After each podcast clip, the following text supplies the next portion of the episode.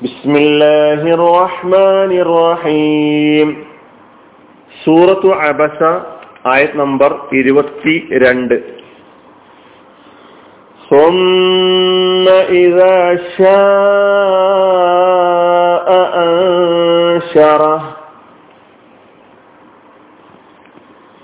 പിന്നെ അവൻ ഇച്ഛിക്കുമ്പോൾ അവനെ ഉയർത്തെഴുന്നേൽപ്പിക്കുന്നു പിന്നെ അവൻ അതായത് അള്ളാഹു ഇച്ഛിക്കുമ്പോൾ അവനെ അതായത് മനുഷ്യനെ ഉയർത്തെഴുന്നേൽപ്പിക്കുന്നു. പുനരുജ്ജീവിപ്പിക്കുന്നു. സുമ്മ പിന്നെ ഇതാശ അവൻ ഇച്ഛിക്കുമ്പോൾ ഉദ്ദേശിക്കുമ്പോൾ അൻഷറഹു അവൻ അവനെ ഉയർത്തെഴുന്നേൽപ്പിക്കുന്നു. അപ്പൊ കഴിഞ്ഞ ക്ലാസിന്റെ അവസാനം പറഞ്ഞ പോലെ മരണാനന്തര ജീവിതത്തെക്കുറിച്ചുള്ള കൃത്യമായ ചിന്തയും ബോധവും അന്ന് എന്തായിരിക്കും എന്താ എന്റെ അവസ്ഥ എന്നതിനെ കുറിച്ച് ആലോചിച്ച് വേവലാതിപ്പെടുകയും ചെയ്യേണ്ടതുണ്ട്. മരണത്തോടെ ജീവിതം അവസാനിക്കുകയല്ല എന്നാണ് വിശ്വാസം പഠിക്കുകയും മനസ്സിലാക്കുകയും ഉറച്ചു വിശ്വസിക്കുകയും ചെയ്യുന്നത്. കാരണം യഥാർത്ഥത്തിലെ ജീവിതം ആരംഭിക്കുന്നത് മരണത്തോടുകൂടിയാണ്. ഭൗതികവാദിയെ സംബന്ധിച്ചിടത്തോളം അവൻ ഇൻഹിയ ഇല്ല ഹയാത്തുന ദുനിയ നമൂത്തു വനഹിയ ജീവിതം എന്ന് പറഞ്ഞാൽ അവന്റെ ഭാഷയിൽ അവന്റെ ധാരണയിൽ അവന്റെ വിശ്വാസത്തിൽ ഭൗതിക ജീവിതം മാത്രമാണ്. ഇവിടെ ജീവിക്കുന്നു ഇവിടെ മരിക്കുന്നു അതോടുകൂടി എല്ലാം അവസാനിക്കുന്നു. വിശ്വാസിയെ സംബന്ധിച്ചിടത്തോളം ഈ ഭൗതിക ലോകത്തെ ജീവിതത്തിന് അത് നന്മയാകട്ടെ തിന്മയാകട്ടെ അർഹിക്കുന്ന പ്രതിഫലം അത് ശിക്ഷയാകട്ടെ രക്ഷയാകട്ടെ നൽകപ്പെടുന്ന നീതിയുടെ ഒരു ലോകം ഉണ്ടാവേണ്ടതുണ്ട് അതുണ്ടാവുക തന്നെ ചെയ്യും എന്ന് വിശ്വസിക്കുകയും അതിനനുസൃതമായി ജീവിതത്തെ ക്രമപ്പെടുത്തുകയും ചെയ്യുന്നവനാണ് വിശ്വാസി ഖുർആാനിന്റെ അനുയായി എന്ന് നാം തിരിച്ചറിയേണ്ടതുണ്ട്. ഇവിടെ ഇതാ ഷറ അള്ളാഹു ഉദ്ദേശിക്കുമ്പോൾ അള്ളാഹു ഇച്ഛിക്കുമ്പോൾ അള്ളാഹു മനുഷ്യനെ വീണ്ടും പുനരുജ്ജീവിപ്പിക്കുന്നു എന്നാണ് പറഞ്ഞിട്ടുള്ളത്. അപ്പൊ അല്ലാ ഇതും അള്ളാന്റെ തീരുമാനത്തിന് വിധേയമാണ്. മനുഷ്യന് വിശ്വ വിസമ്മതിക്കുക സാധ്യമല്ല. ഞാൻ വീണ്ടും ജീവിക്കാൻ തയ്യാറല്ല.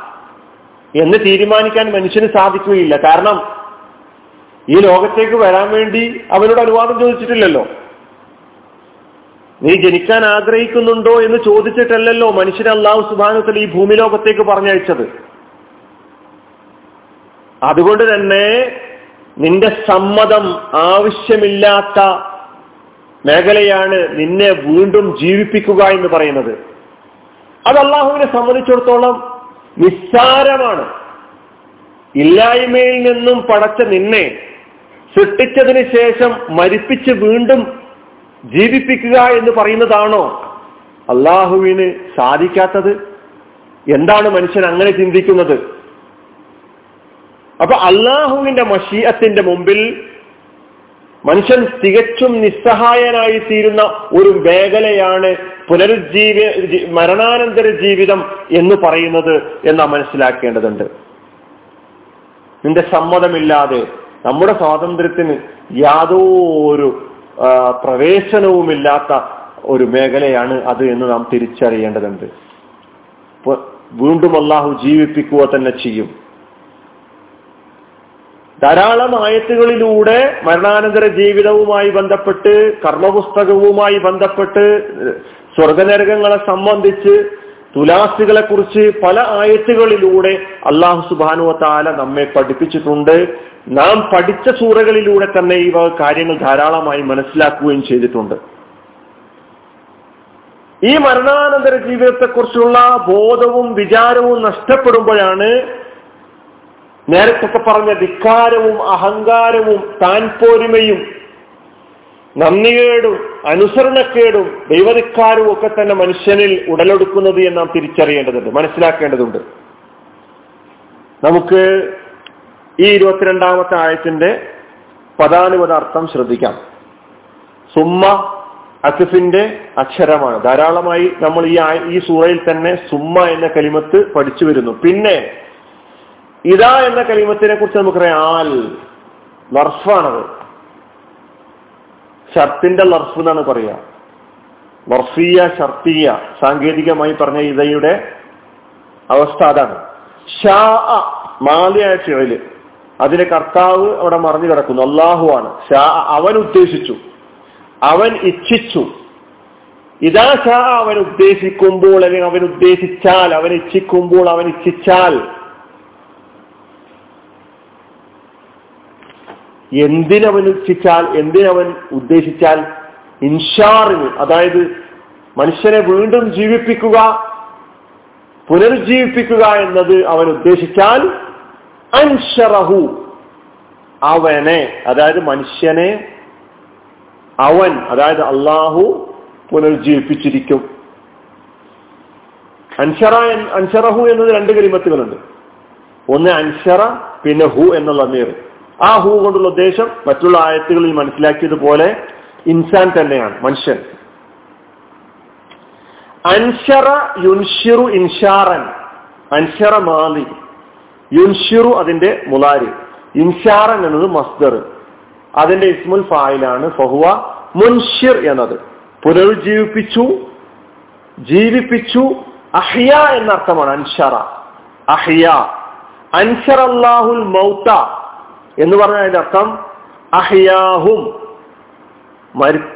മരിച്ചവരെ അള്ളാഹു സുബാനുവത്താല വീണ്ടും ജീവിപ്പിച്ചു എന്നതാണ് അൻഷറയുടെ അർത്ഥം. ബാസഹും അവരെ പുനർജീവിപ്പിച്ചു. ഇതാണ് അൻഷറയുടെ അർത്ഥം എന്ന നിലയ്ക്ക് നൽകപ്പെട്ട നമുക്ക് കാണാൻ കഴിയും. അപ്പൊ സുമ്മ അൻഷറ. അപ്പൊ പരലോക ജീവിതത്തെ കുറിച്ചും പറഞ്ഞു കഴിഞ്ഞു. അപ്പൊ ഈ സൂറയുടെ തുടക്കം മുതൽ തുടക്കത്തിലെ പതിനാറ് ആയത്തുകളിൽ ധിക്കാരികളായ അഹങ്കാരികളായ ആളുകൾ. അവർ സത്യത്തോട് വൈമുഖ്യം കാണിക്കുന്നവരാണ്. അവരുടെ മുമ്പിൽ പ്രവാചകരെ താങ്കൾ താങ്കളുടെ വിലപ്പെട്ട സമയം ചെലവഴിച്ചുകൊണ്ടിരിക്കുന്നു. അവരുടെ മുമ്പിൽ അത് ചെലവഴിക്കുന്നതിൽ യാതൊരു ഫലവും കാണാൻ കഴിയുന്നില്ല. അവരുടെ അവസ്ഥ എന്താണ്? അവർ എന്തിൽ നിന്നാണ് സൃഷ്ടിക്കപ്പെട്ടത് എന്ന് ചിന്തിക്കുന്നില്ല. പൊതുവിൽ മനുഷ്യൻ നന്ദികെട്ടവനാകുന്നു. അവൻ അവന്റെ ജീവിതത്തെക്കുറിച്ച് അവന്റെ അസ്തിത്വത്തെക്കുറിച്ച് അവൻ എങ്ങനെ സൃഷ്ടിക്കപ്പെട്ടു എന്നതിനെ കുറിച്ച് ചിന്തിക്കുന്നില്ല ഫഖദ്ദറ. അവന്റെ മുമ്പിൽ വഴികൾ പറഞ്ഞു കൊടുത്തത് പടച്ച തമ്പുരാൻ അങ്ങനെ ജീവിക്കാനുള്ള ഉപാധികളും സൗകര്യങ്ങളും ഒക്കെ തന്നെ ദുനിയാവിൽ ഒരുക്കി കൊടുത്തു എന്നിട്ട് അവൻ മരിപ്പിച്ചു. കബറിലാക്കി വീണ്ടും ജീവിപ്പിക്കും. എന്റെ ആ പുനർജീവി മരണാനന്തര ജീവിതത്തെക്കുറിച്ചുള്ള വ്യക്തമായ ബോധം മനുഷ്യനിൽ ഉണ്ടാവുന്നില്ല. അത് ഉണ്ടാക്കാൻ സഹായകമായ സ്വഭാവത്തിലുള്ള സാഹചര്യങ്ങളാണ് ദുനിയാവിൽ അള്ളാഹു ഒരുക്കി വെച്ചിട്ടുള്ളത്. നമ്മെ സംബന്ധിച്ചിടത്തോളം നാം ഈ ആയത്ത് പഠിക്കുമ്പോൾ പരലോക വിശ്വാസം നമുക്ക് വർദ്ധിച്ചു വരേണ്ടതുണ്ട്. ആ പരലോക ജീവിതത്തിന് വേണ്ടി നാം നമ്മെ നമ്മുടെ ജീവിതത്തെ ഒരുക്കേണ്ടതുണ്ട്. അതിന് സഹായകമാകട്ടെ ഈ പഠനം. വാഹദാവാൻ റബുലാലമീൻ അസ്സാം വലൈക്കും